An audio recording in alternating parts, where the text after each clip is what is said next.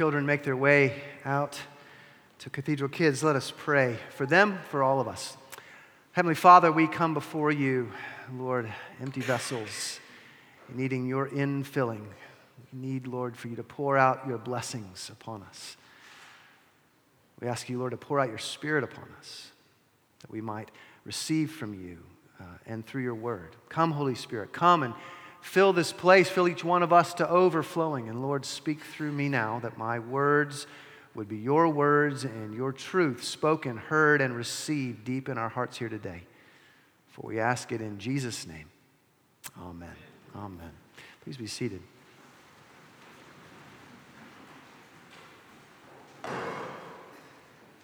Well, a blessed second Sunday of Christmas, the last day of Christmas, 12th night, that's today. Um, and also a very happy new year to you all. And um, it's interesting, whenever we do have a, a second Sunday uh, of Christmas, the psalm that is always appointed in our lectionary is Psalm 84. And Psalm 84, I think, is the perfect psalm to be read right at the beginning of a new year. And here's why it's kind of a, a, a psalm that, that captures a sense of of newness, of, of a, a, new perspective, a new day, a, a new dawn uh, uh, emerging. Um, I don't know about how many of you actually do the whole like staying up till midnight, watching the ball drop and, and all of that, blowing little funny horns and wearing funny hats and stuff like that on New Year's. Um, some might argue it's a little overrated. Um, but regardless of what you do, I think this is fair to say. I think most all of us see the, the, the, turning of a new year as, as kind of an opportunity for recalibration, don't we? I mean, we, we come into this, this season, this, this day, with this mental recalibration as the calendar turns from one year to the next. And so we'll do stuff like we'll make a list of goals. We might call them resolutions, or we We'll have a special meal, right? In the South, we, we always want to have Hoppin' John and collards and cornbread and pork, and that'll somehow, by eating those foods, attract to us prosperity and wealth and, and good fortune and all that sort of thing. Now, we're Christians, right? And we know it's a delicious meal, especially if you put lots of pork into those collard greens. Um, uh, but of course, just superstition, right? But we still do it. We're trying. We, we see something is starting here in the new year. Why do we do all this stuff? Why do we look to a new year with this kind of yearning, this expectancy? Well, I reckon it's because we know that life in this fallen world is so often a struggle. It's tough. And if we look back on 2019, yeah, there's some good stuff, but we kind of remember the hard stuff.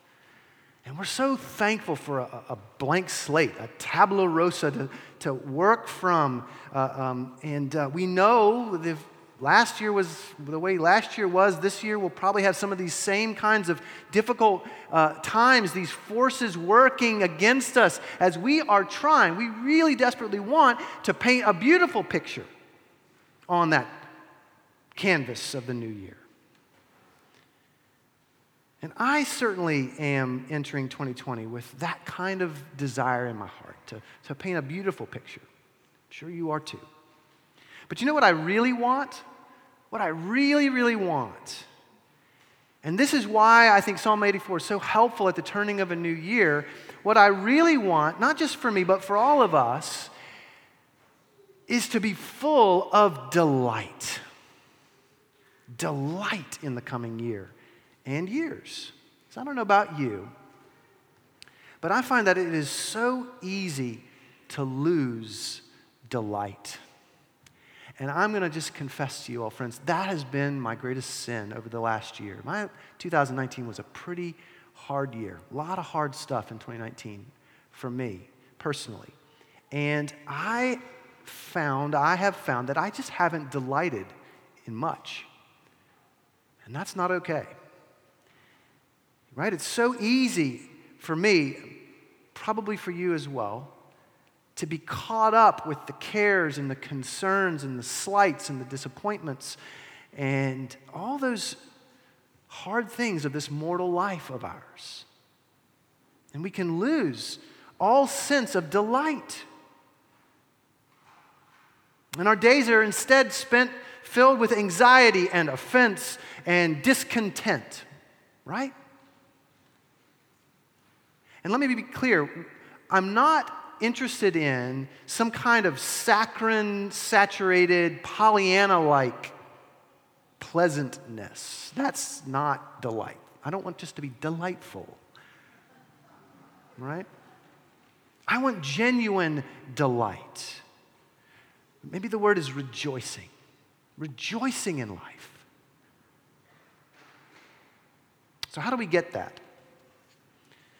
Well, it's not, I'm afraid to tell you, it's not by ticking off resolutions on a list, as helpful as that may be.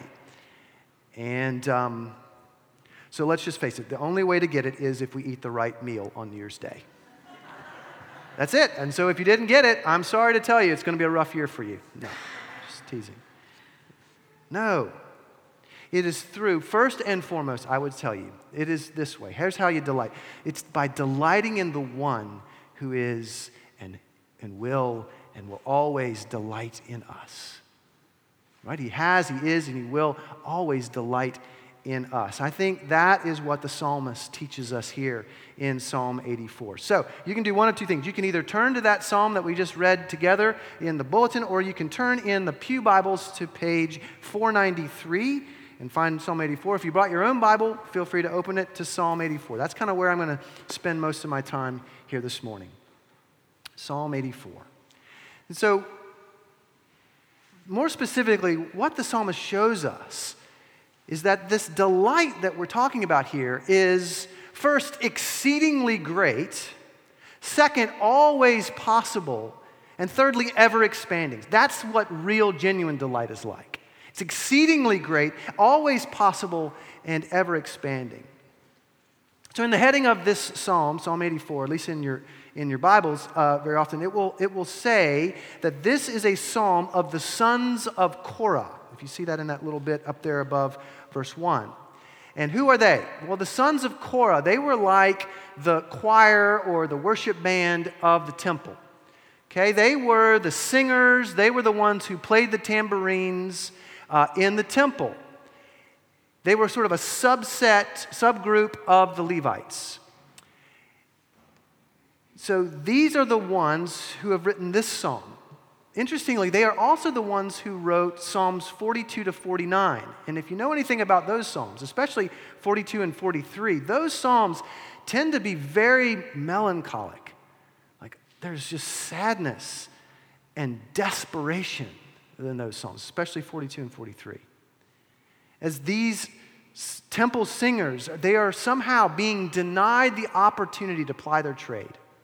They're not able to sing in the temple. We don't know exactly why. Maybe this is written in the time of exile. Maybe it's during some other kind of invasion, or who knows what it is. But they are not able to sing in the temple. And so, in those Psalms 42, 43, and onward, there is this fog, this terrible fog of, of, of sadness, of separation. Separation from that which gives them hope and and meaning and joy, what gives them delight. It's being denied them. And that is, of course, the praise of the Lord in his presence in Zion.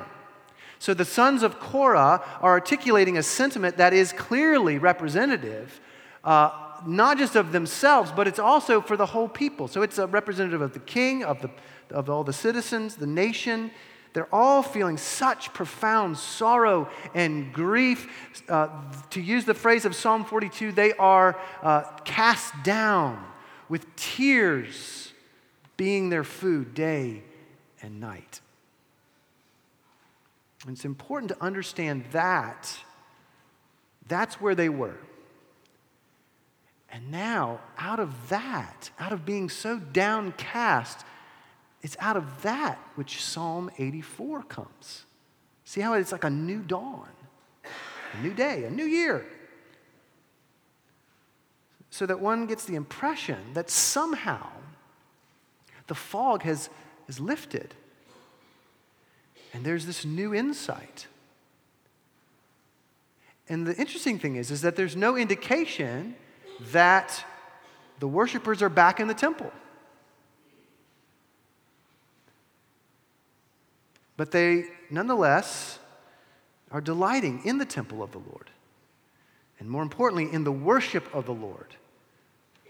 And that worship, that delight that they have is exceedingly great. It's exceedingly great. Delight is expressed here in Psalm 84 in words that, if used from any other posture, would seem kind of over the top, hyperbolic.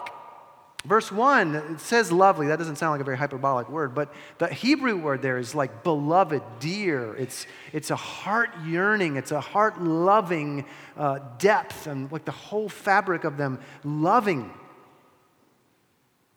And then the longing that's written right after that uh, my soul longs. It's longing and fainting, fainting desire, that kind of longing. It's sometimes uh, translated as, um, is, you know, it's like an absolute longing, right? So that as the living God is finally met, there is exceedingly great delight. The, the, the psalmist's heart and flesh, he says, his whole being, that is, is rejoicing. The ESV translates that, that the response is he's singing for joy. So he's not just singing with his mouth, he's singing with his heart and his flesh. His whole self is singing for joy.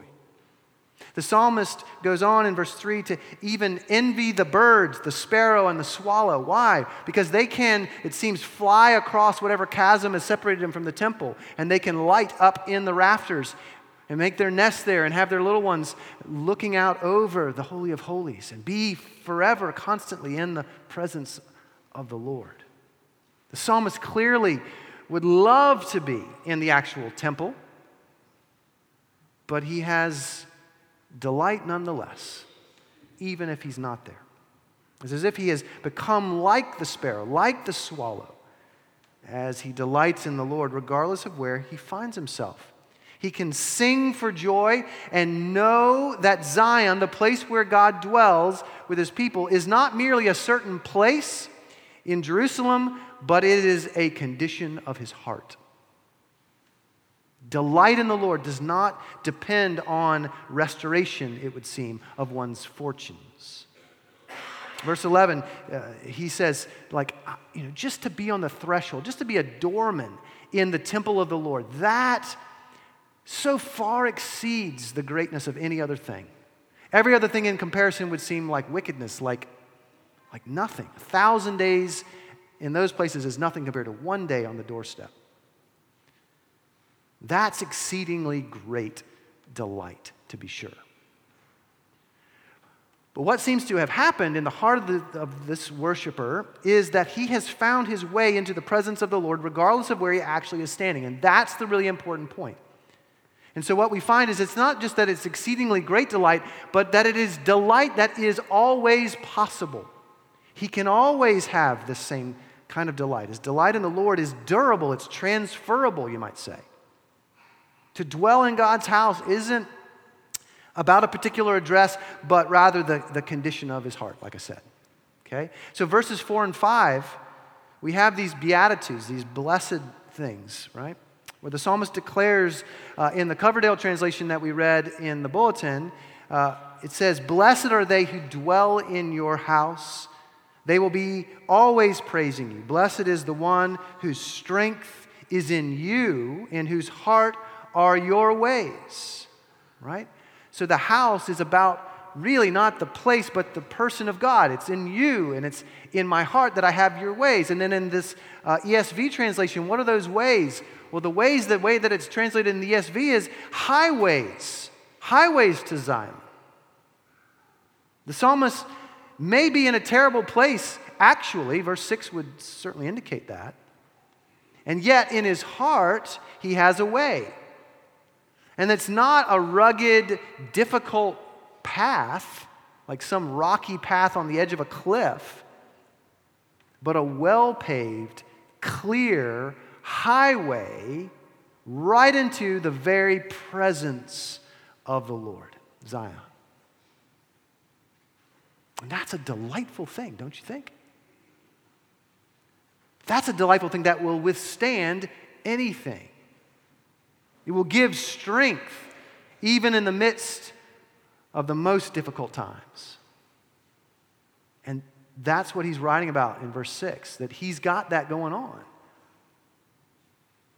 He says, even in the valley of Baca, which that name is synonymous with uh, misery, parched, arid, dry, desolate, devastating desert. It's a place of death. That's what the Valley of Baca is.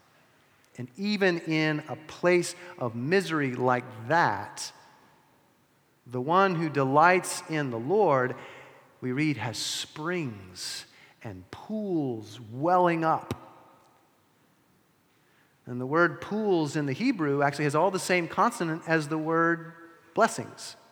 So these are blessings welling up, great pools of blessings, delighting in the Lord in these pools of blessings, even as the surrounding terrain looks more like a wilderness of curse.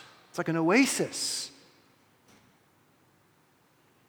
That kind of delight is clearly always possible.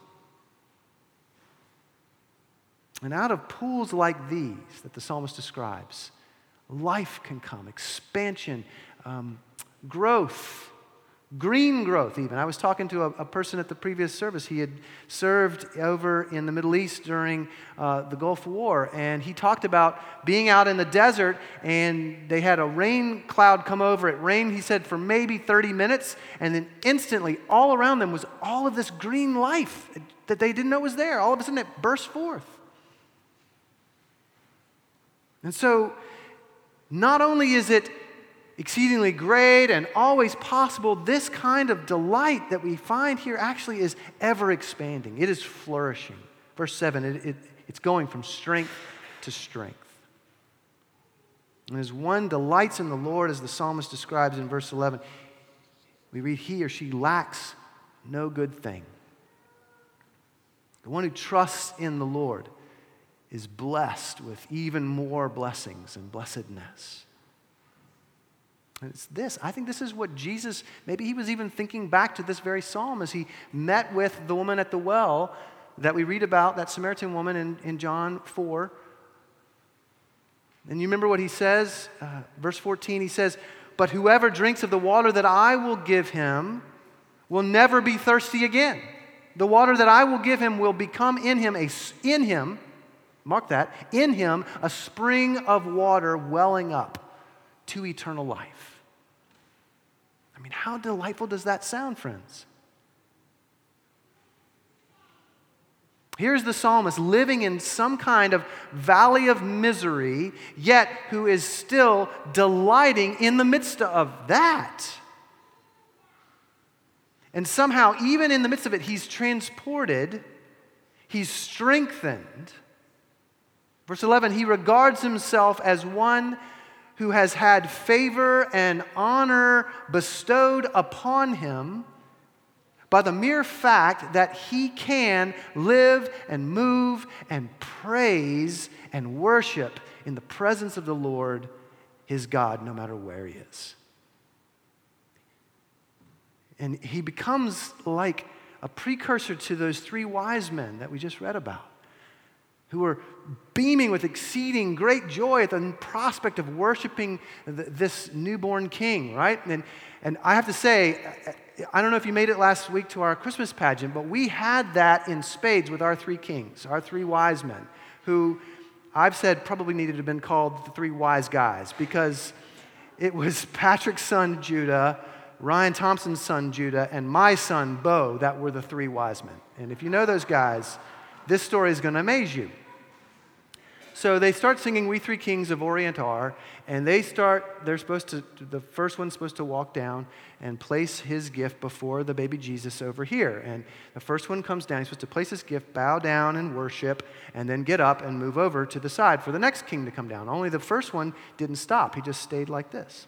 And then the next one came down and placed his gift beside that one, and he bowed down and worshiped and he stayed there. And then the third one came down and placed his gift, and he bowed down. And there were, and again, if you know those three wise guys, the fact that they stayed still, worshiping before the presence of the Lord, and that's the posture. That's the delight in us. And what happens, the expansion of that delight is so amazing, is that it actually causes us to delight in lots of other things. Some things that aren't so great. We see the green blossoms and things, even in the midst of desert stuff, hard stuff. I was just recently listening to a book called Tattoos on the Heart. It's by a, a Jesuit priest who is a, uh, priest at a, the poorest church in the Diocese of Los Angeles in South Central LA. And so he worked among uh, gangs and, and um, some of the poorest, most desperate people you can imagine. And so this book is all full of stories and anecdotes of his ministry there. And he started an organization called uh, Homeboy Industries, which helps these young people, men and women, come out of the gang life and into jobs and to get like tattoo removals and, and, and all kinds of amazing things that he's doing. And he's telling all these stories. And one of the stories he tells is of a guy named Spider. That's not his real name, just by the way.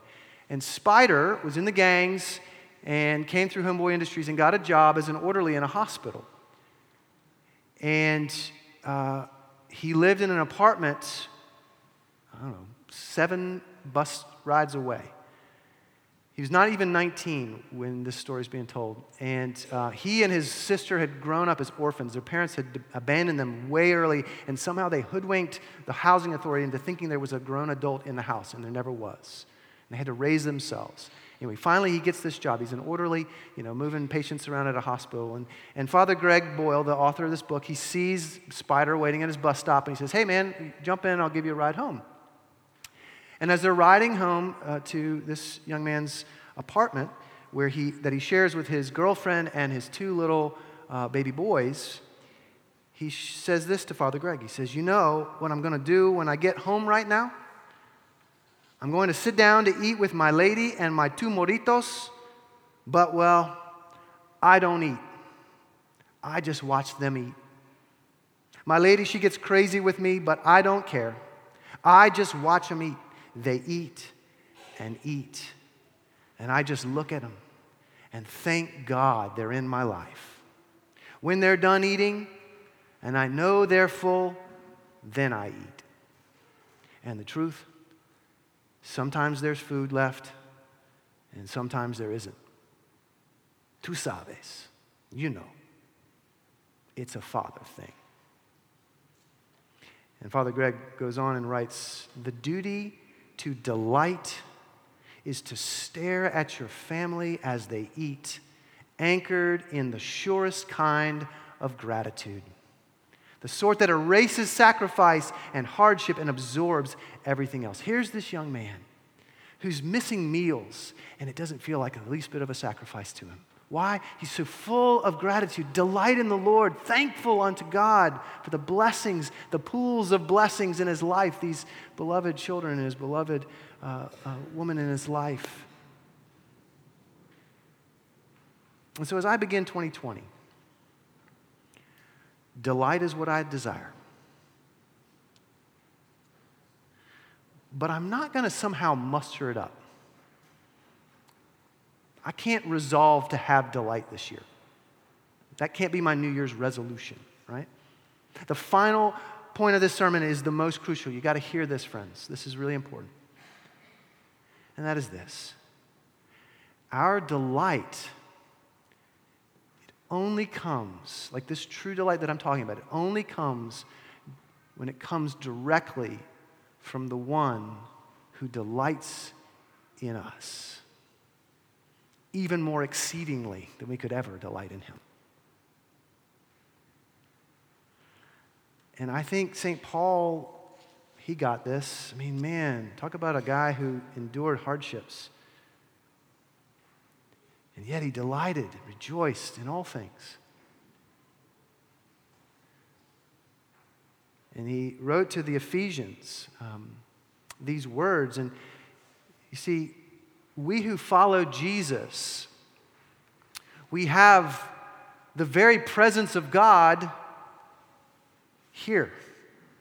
He is Emmanuel, right? That's what this whole season has been about. He is God with us. And more than that, He's given us His Spirit that He might dwell in our hearts, right? The well that He was talking about, the springs of living water, are in us. We have the delight of God, though, in Him. When we look to Jesus, we see how much God delights in us, how much He loves us that he would send his only son, and that that son would see us and go, I am willing to die for them. And he did. Just listen to the pools of blessing and delight that Paul describes in these verses from Ephesians chapter 1, verses 3 to 6. It's like Psalm 84 with a bonus delight, that being the Lord Jesus Christ, the Son of the living God himself. He says this He says, Blessed be the God and Father of our Lord Jesus Christ, who has blessed us in Christ with every spiritual blessing in the heavenly places, even as he chose us in him before the foundation of the world, that we should be holy and blameless before him. In love, he predestined us for adoption to himself as sons and daughters through Jesus Christ, according to the purpose of his will, to the praise of his glorious grace, with which he has blessed us in the beloved. My beloved, I delight in you. I do. And may we in this coming year have the delight of the Lord God oh, right here and just well up in us. This delight that's exceedingly great, always possible no matter what, and ever expanding. Amen.